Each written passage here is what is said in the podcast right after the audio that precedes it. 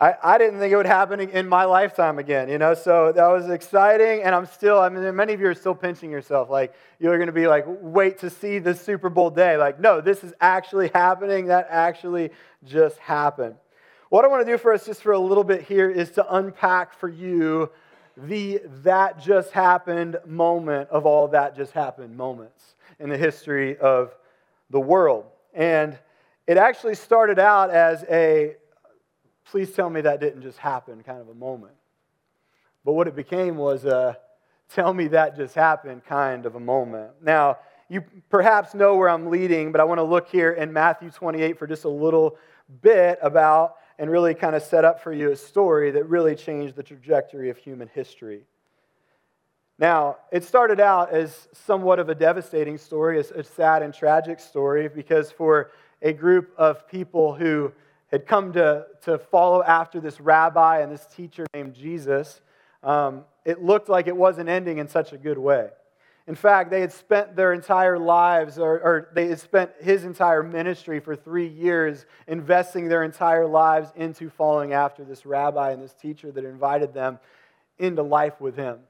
And they had come to respect him and just really be enamored with him and fall in love with him. And they followed him around and they learned uh, just anything you could possibly uh, imagine. They learned the mysteries of the kingdom of God and the secrets uh, uh, of heaven. And they just leaned in every time this man spoke and they watched him do things that no other man had ever done. And um, as they began to talk about who this man might be, they started to really come to believe that this guy was exactly who he said he was, which was the Son of God.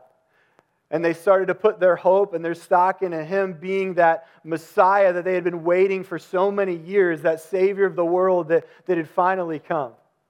Now, a lot of people didn't expect the Savior to come this way. They thought he might be a political leader or some military leader.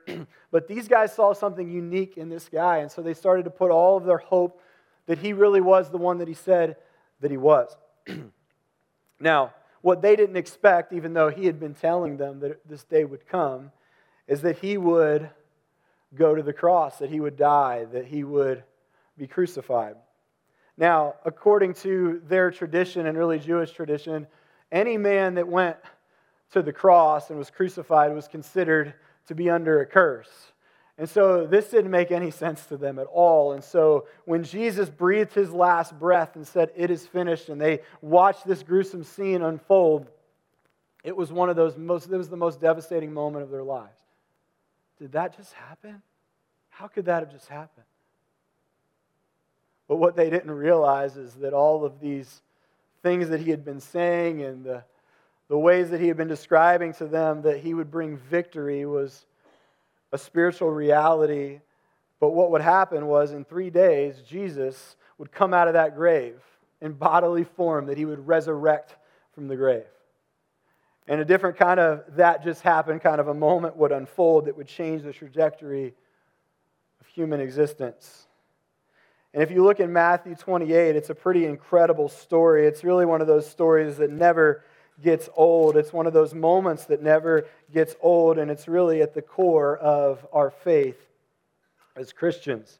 It says that now, after the Sabbath, toward the dawn of the first day of the week, Mary Magdalene, the other Mary, went to the tomb. And behold, there was a great earthquake, for an angel of the Lord descended from heaven and came and rolled back the stone and sat on it. His appearance was like lightning, and his clothing white as snow. And for fear of him, the guards trembled and became like dead men.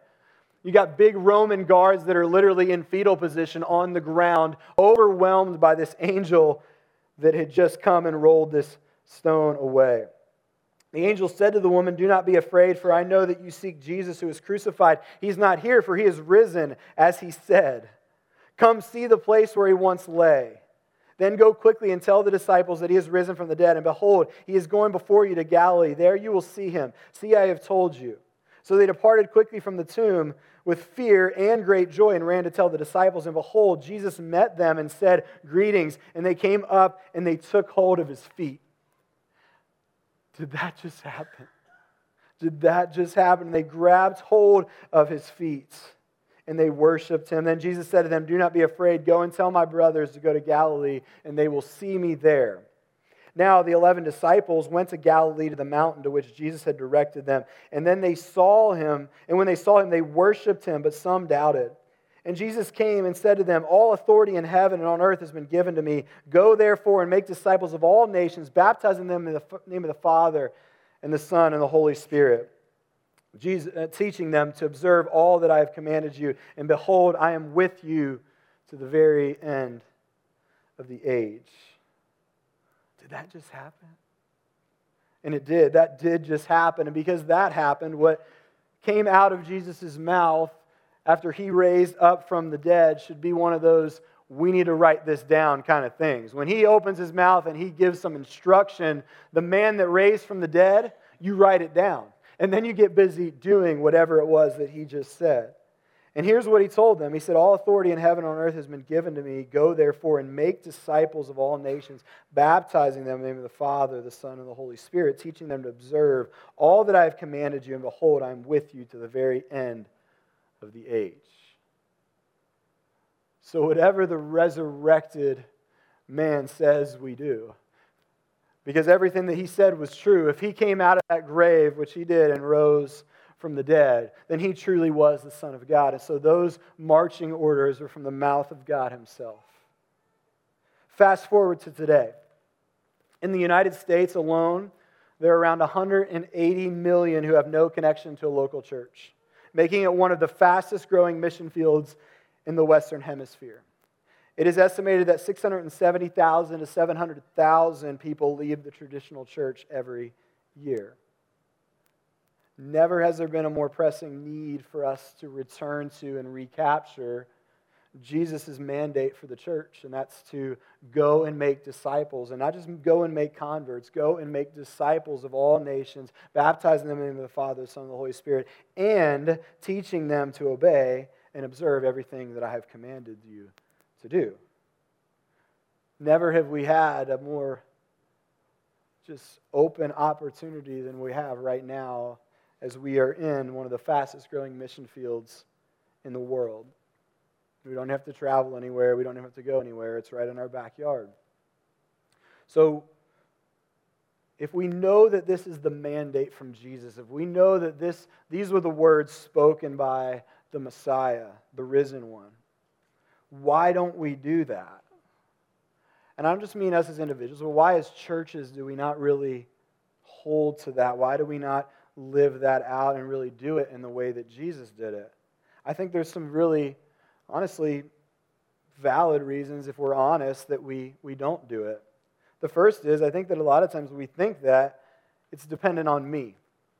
It's dependent on me. And so that's overwhelming for us to think that, like, this is all dependent on me to go and do this mission, to live out this mission. And with this sense of duty, we sort of march out and we take it all on our own back. And we're like, okay, I got to make disciples of, like, all nations. Like, uh, me?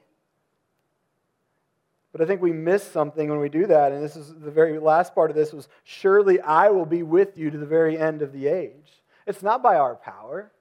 1 Corinthians 3, 5 through 8, Paul's talking about, talking to, to, to, the Corinthians and saying, listen, I know you guys are all like about like, I was led by Apollos or I was led by Paul, but he's, he's like, listen, we are only God's servants through whom you believe the good news. Each of us did the work God gave us. I planted the seed in your heart, Apollos watered it, but it was God that made it grow.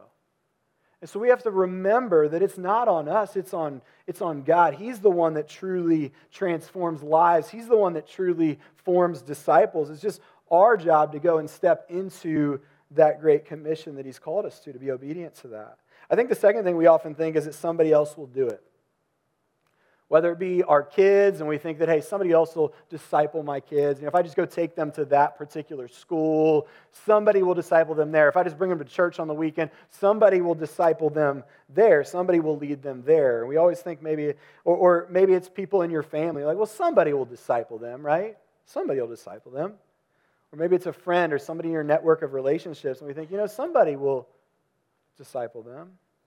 There's this term, it's called the bystander effect. And you've, you've probably understood this dynamic at some level, but the bystander effect refers to the phenomenon in which the greater the number of people present, the less likely people are to help a person in distress. Like if there's an emergency and there's a lot of people around, you're less likely to help someone when there's a lot of people around because being part of a large cr- uh, crowd makes it so no single person has to take responsibility for an action or inaction.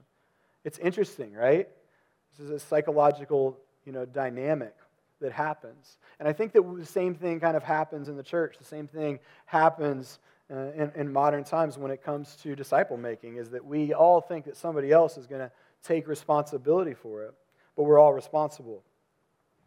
Number three, I think that we might think, I have a long way to go myself. Like, if you just knew my story, if you knew my shortcomings, if you knew where I was at as a disciple, I got no business discipling anyone else. Now, I'll go ahead and concede that I think we should be on the journey if we're trying to disciple others, right? We should be pursuing Jesus at a minimum. But nobody said we had to do that perfectly. And nobody said we had to be perfect. In fact, if perfection is the goal before you disciple anyone, nobody's discipling anybody this side of heaven. And so at some point, we got to break beyond this, like, I'm not enough. And again, remember, it's dependent on Jesus. And I'm going to, in my imperfection, step into the process and see what God wants to do through me.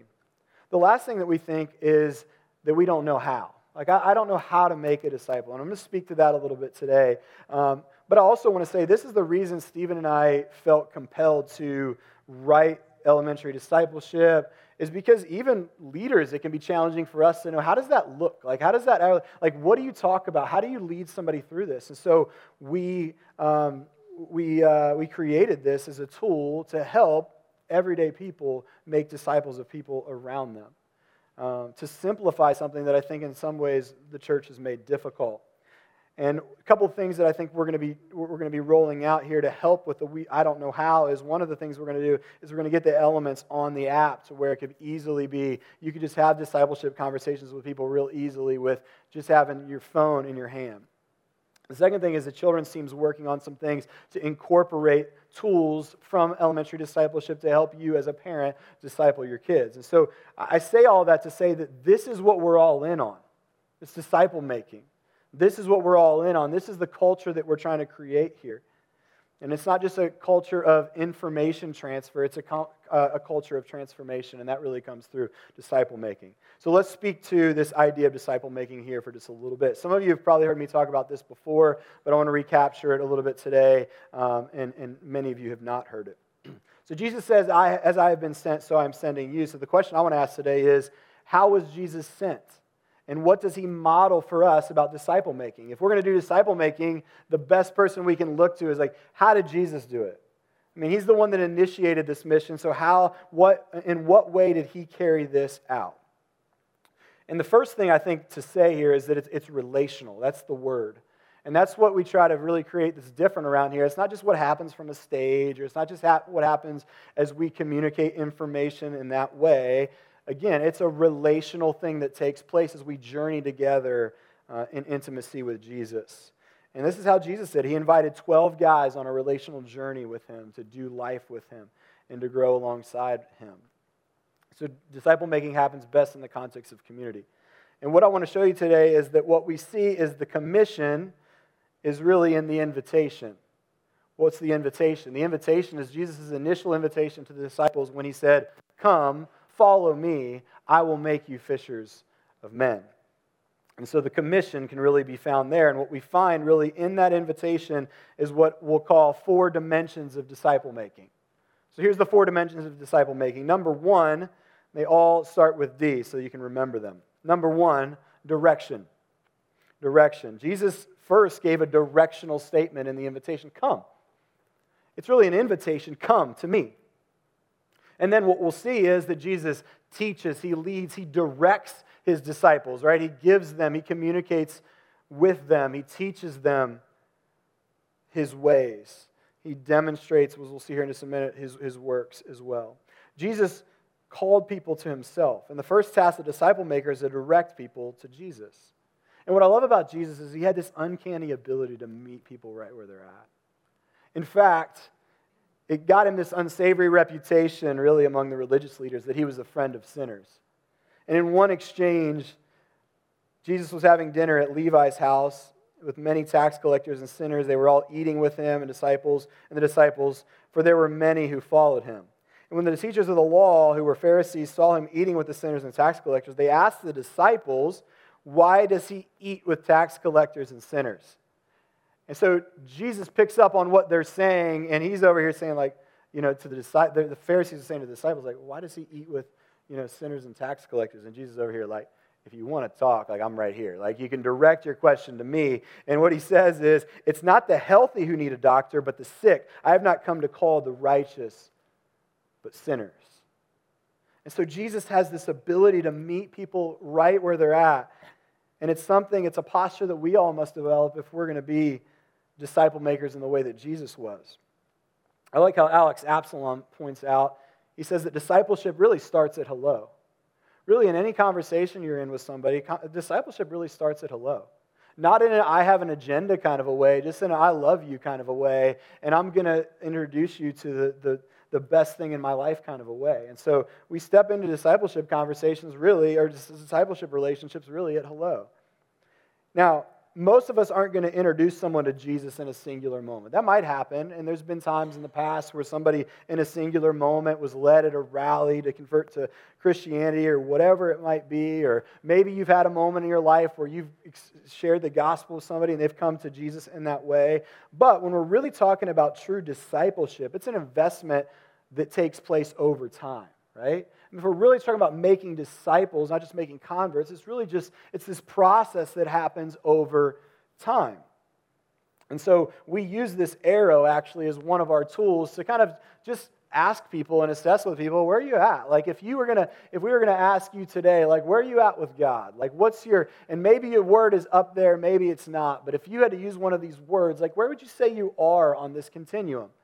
And you know, I'll, honestly, a lot of times in our disciple making conversations with people, or when we start, um, we start with a new group of people, I'll ask that question to say, and if maybe the word's not on there, what's, what's your word? Like, what, if you were going to describe in a word your relationship with God or, or even your thoughts about God or whatever, what is it? Now, you know, the, the point here is we need to learn how to meet people where they're at. There's a guy that I was talking to last week. He's an atheist. And so he's in the curiosity stage for sure because he's asking me questions about church. He's asking me things, and then you know he's curious, but he's like, I, you know, I don't, I don't really believe in God. I was like, well, what do you believe in? Like, are you just, is it just a naturalism kind of thing? Like, how do you believe everything came into existence?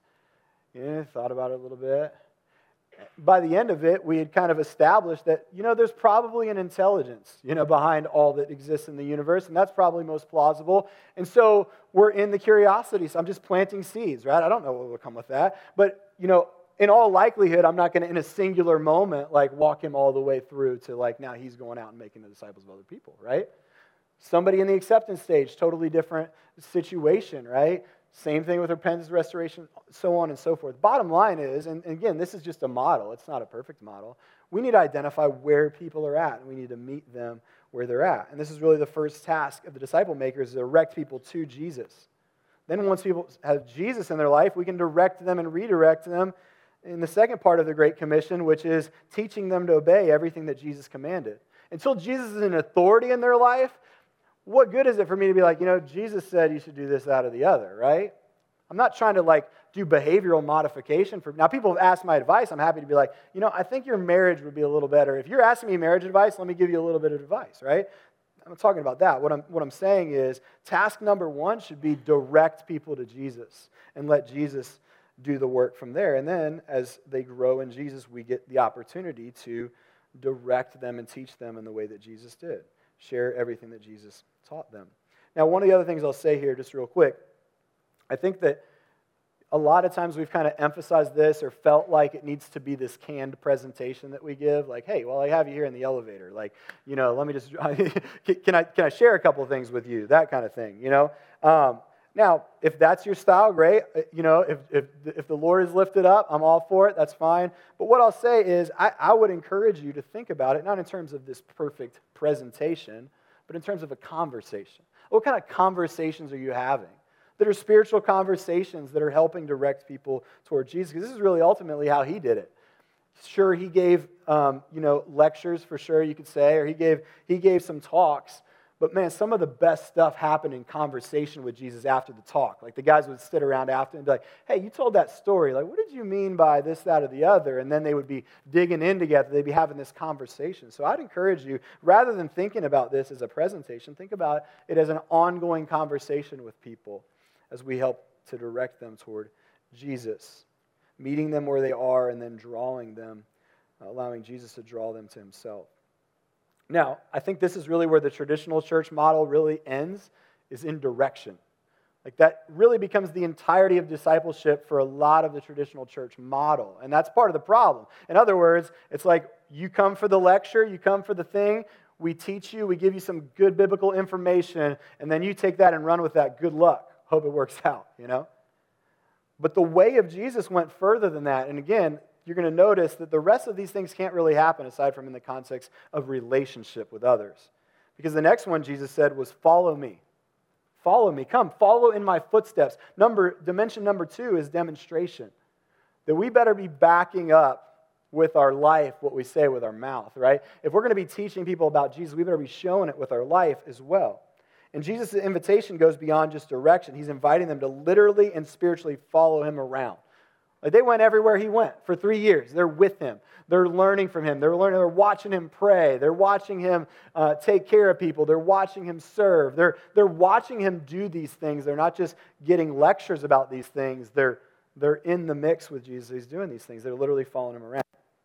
Now, if you've ever worked at a restaurant or uh, you've ever been to a restaurant, even, even you've known at some point you've, you've um, gone into a restaurant and the server will come up and they'll sometimes they'll have somebody with them and they'll be like um, you know hey my name is josh and uh, this is molly. Molly's going to be shadowing me today. You know what i'm saying? This, this is how always happens. This is how they teach people how to and you know we all know that molly is the most incompetent person in the room at this point right? Molly knows it. Like we all know it. Like she doesn't know what she's doing at all. Like she's the in training person. She's the shadow. Like and she literally just follows the, the waiter the waitress around like everywhere they go. Like hey why don't you get them a basket of bread or something? You know like that's all we're trusting you with so far you know and so but over time as molly does the shadow thing then eventually molly gets to be a server herself right and that's just a minor thing. We do that with, you know, waiters and waitresses.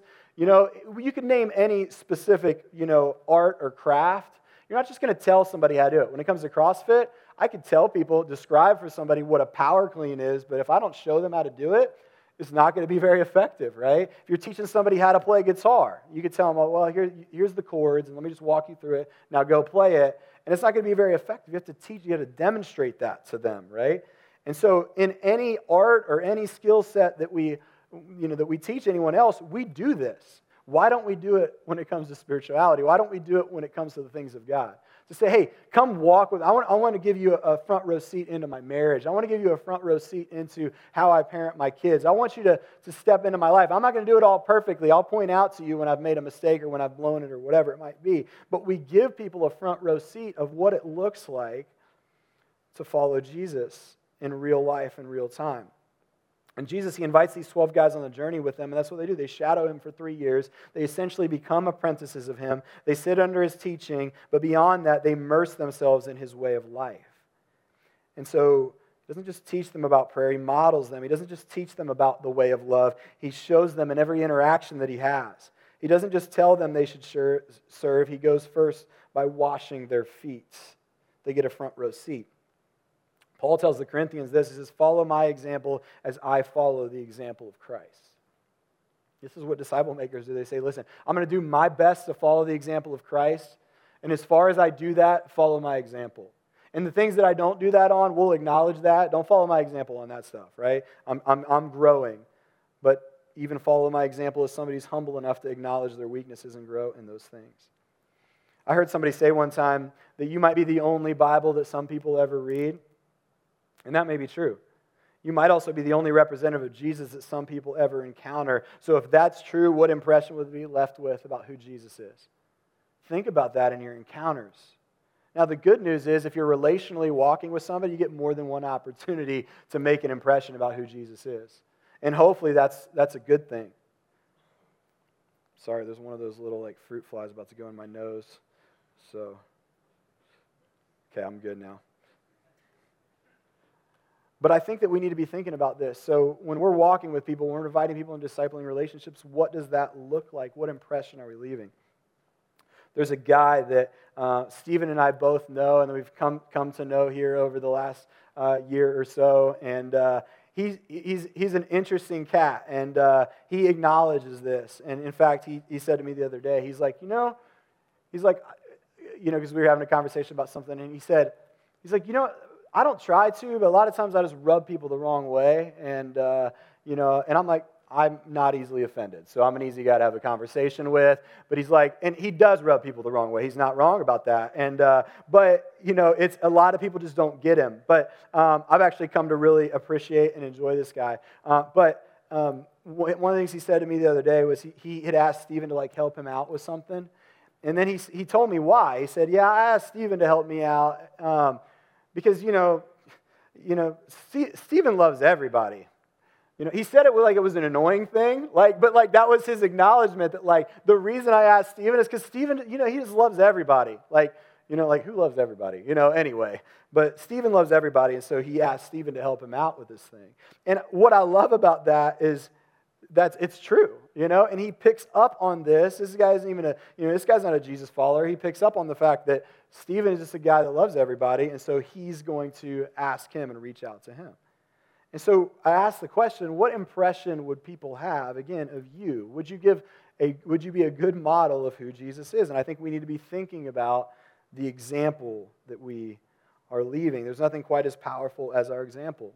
That goes for our kids, that goes for those in our workplace, that goes for really anybody that we're in a discipling kind of relationship with. This is a critical dimension of disciple making. The third dimension is development. Disciple making takes ongoing development. Jesus says, I will make you. I will make you. I will make you. I will form you. I will continue to make you. Now, I'm not at this stage yet with my kids, as some of you are, or have just kind of cleared through this stage. But the teaching them how to drive stage, I'm gonna need some tips on that. When because right now, like seeing my kids the way that like it's not going to be good when they're finally like behind the wheel. And uh, but i remember like it wasn't good with me and my dad either. When i was like he was very patient with me but i would not have wanted to get in a vehicle with me you know? And when you learn how to drive it's like um, it's it's a process right? You don't just go out and like all of a sudden you're a good driver. It's a process. To be honest with you it's a process some of you haven't completed yet because I. I've been on the roads with you you know? And uh, some of you are looking at somebody next to you like, you haven't finished yet either. You know, like you're, you're not there yet.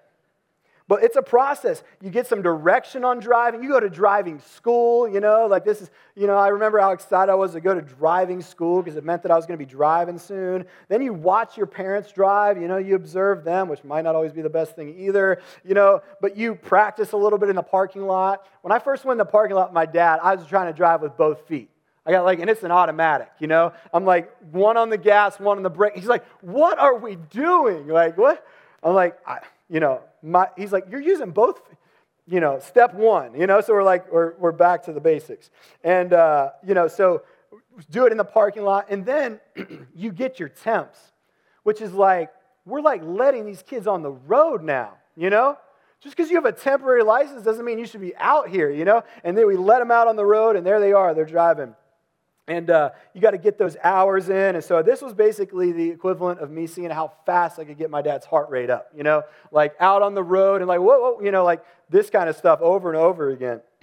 and then the, the, one of my favorite things is you get to do the in car, you know, and we had at our in car place, they had PT Cruisers, which was like the super cool thing. Like, we're like, we're going to be driving the PT Cruiser. Now, these PT Cruisers were not just any PT Cruiser, they were a special PT Cruiser that had a brake installed on the passenger side. So if somebody did something dumb, the passenger, the instructor could be like, won't, like, we're, we're, we're going to go ahead and pause right here, you know? And so I got in for my first in car. I was so excited to get out in the PT Cruiser. I got, you know, the, the, the girl drives up to my house. She gets in the back seat, who just got done driving. Instructor's in the front seat. Here I am. I'm pulling out of the driveway. I asked him as we're kind of driving along, I was like, hey, have you ever had to use that brake before? He said, no, no, I haven't. That was about to change. And so we come up, we're coming out of the name, and I'm like, all of a sudden, like on this turn, I'm just so excited. Like I just went, like I just gunned it, like whoop, like I'm ready to go out into the intersection. And all of a sudden, the next thing I knew, me, we'll just say Sally in the back, and the driving instructor are all la- launching forward like this, and then back into our seats, slamming. And I'm like, what just happened? Because I didn't know. What had just happened was my instructor had just applied the brake because if he hadn't, we would have slammed directly into a vehicle that was coming through the intersection as I was full speed heading out into the intersection. And he, it was, it was like one of those moments where I'm like, is, like, everybody okay? Like, and I'm still trying to figure out what happened. Like, I'm in shock. Like, what just happened? And he, he leans over to me and he goes, Now, what did we not do there? I appreciated that he included himself in that too. I'm like, well, you, you just saved our lives. Let's be honest. What I didn't do was I didn't look left again before I turned out into the intersection and double checked that there weren't any cars coming. And so that's what I didn't do, you know. Thankfully, I'm a, hopefully a little bit better driver at this point, and we got all that out of the way. You know, now nobody has a brake on the passenger side, so it's all up to me, you know, to look both ways before I turn. Now, when we think about this process of driving, it's a development process, right? It's an ongoing process. Even more so, the way of following Jesus, a process both for those and the ones that we journey with. I used to tell our student leaders that the best opportunities for discipleship were those moments when failures or conflict were happening. Like those are the discipleship moments. Like when you got two girls that are like going at each other eh, over something, you know, they're they're they're having a fight. It's like, hey, discipling opportunity right there. Like teach them how to deal with conflict constructively, right? You remember these kind of conversations that we would have. Or hey, some student is like, you know, dealing with some difficulty and like, this is a perfect discipling opportunity. And I think that that's true. It's discipleship's what really happens kind of in real time and everyday opportunities. And this is what Jesus did. He seized every opportunity to invest in his guys. He gives them real life opportunities in real time. To, he, gives them time, he gives them opportunities to fail and they'd come back sometimes and be like, man, we could, why couldn't we get that demon out? Like, what, you know, we, what did we do wrong? You know, and then like, let's go over it. Well, this one only comes out with prayer, you know, and so that was your mistake. We'll fix it next time. You know, it's the development process. There's one particular story that J- Jesus was especially patient with his guys. He had just got done telling them, listen, the Son of Man, i.e., me, is going to be delivered into the hands of men. They will kill him, and after three days, he will rise. But they didn't understand what he meant, and they were afraid to ask him about it, so I could bring it up. But then along the road, they're having this conversation. We get to the house. Jesus asks them, He says, Hey, what were you guys arguing on the road? Jesus doesn't ask questions he doesn't know the answer to, you know, P.S. And so he knew what they were arguing about. They kept quiet, though, because on the way they had argued about who was the greatest. like, out of them, like, who was the greatest? Sitting down, Jesus called the twins. Like, let's take a pause, guys. Like, let's sit down, let's circle up. And then he says to them, Anyone who wants to be first must be the very last and the servant of all. And so he uses this as a teaching opportunity, right? And I think this is how we have to see the process of discipleship is through ups and downs and through failures and trials, is that this is when discipleship happens. It doesn't happen just when we're sitting down in a core group setting. It happens in real life, in real time. It happens as we are willing to step into people's lives and, and by the way, invite other people into our lives to speak into us and to help us to become all that God created us to be. Just real quick, I'll show you this. This is a, uh, a learning triangle here that I find really interesting. And if you look at the way it's structured, look at how the retention rates in learning when it comes to, um, first of all, lecture, which is the primary way we in the traditional church try to teach people, right? Is via lecture. It's not. It's less than ten percent. It's not marked, but you can see here as we go down the things that are actually better at developing people and helping people retain information, including practice doing. Like, give me some real life opportunities to live this out, right? And then to, to the last point we're going to talk about here in a minute 90% retain things better when they start teaching others, right? Which is why this last point is really important and why some of us sometimes get stagnant, I think, in our own walk, is that we've never stepped into the last dimension of discipleship, which is duplication become fishers of men. This is a dimension where disciples become disciple makers, which is really God's design for every disciple is to be a disciple maker. And so the goal should be that all of us are not just making disciples, but we're making disciple makers, that we're launching other people out. It's what Dave Ferguson describes as being a hero maker, that you're making heroes out of other people so they can go be a hero to somebody else and then making heroes out of that person. The way that I describe it is with the double bounce effect. We, we you guys know that I got, we got a trampoline um, this, this past year for Christmas. Now, they don't make trampolines today like they did when we were kids. when we were kids, you literally could launch your buddy. Actually, Rob Carpenter had a trampoline, and we would launch each other miles off of the. There's no safety net on those things, you know. And the goal would be to like you jump just before your buddy jumps, and then they've got that loaded trampoline, and they're jumping into it, and it just shoots them in different directions, you know. So I taught my kids this. Now I'm at least shooting my kids into a net, you know. So I'm like I'm bouncing. I'm way bigger than them. Like bounce us higher, Dad. And so I bounce into that thing right before them, and they go shooting up way higher than they could just bouncing on their own right? And this is really essentially the effect. This is what Jesus does for his disciples. He says, Listen, very truly I tell you, whoever believes in me will do the works that I have been doing, and they will do even greater things than these because I'm going to the Father. He's saying, listen, I'm about to double bounce you guys out of here if you're willing to get in, get, you know, roll your sleeves up and be a part of this thing. And here's what I want to kind of leave us with. The church that makes the greatest impact into the future will be the one whose measure of success will be how many leaders they launch into the kingdom. That should be our measure for success. How many people are we launching out to, to be a kingdom leader? The true mark of high impact church in the next decade will be the church that is focusing on launching leaders instead of merely drawing a crowd. As one leader says, it's measuring sending capacity instead of seating capacity, right? And that's really what we're after here is that kind of a culture that we're launching people further and higher for God's redemptive purpose in their life. And I've already gone long. I'm going to give you a couple examples and then we're going to wrap up. But I think about actually many of the people, even in this room, that I know are doing this. They're now a next generation on. on they've been a disciple. Now they're making other disciples, and we start to see what happens. And I think about JB, who's doing this with guys on his campus. He's there. We have some young adults that are going through elementary discipleship right now, and many of them are asking, "Okay, how can I duplicate that into the life of someone else?" I think about Rob Lang's group, who just finished going through the elements of discipleship, and he sent me this long list. Like, man, our last group uh, like meeting was so awesome. We all talked about the what's next question and how can we duplicate now discipleship into kind of that, that next group of people. How can we step out? I think about Nancy Sams, who's taken an interest in investing in some of the older women in our church. She launched a group called Wings, which is Women in God's Service, and she's been discipling women for the last several years. And she said something when we were over her house one time, kind of along the lines of, and she, I might be misquoting her, but basically, as long as, as God has me here on earth, I'm going to figure out a way to be useful for Him. It's kind of the way that she said it. And, uh, and sure enough, she is. She's making disciples uh, who are, have the opportunity to make disciples. This is the double bounce effect disciples launching disciples, leaders launching leaders. And this is what I would envision and really hope and love to see here in the next decade at Access Church is this everyday people, everyday people launched into their workplaces starting discipleship groups, inviting some friends that may know a little something about Jesus or not, and just saying, hey, we're going to walk through these elements. You want to come with us?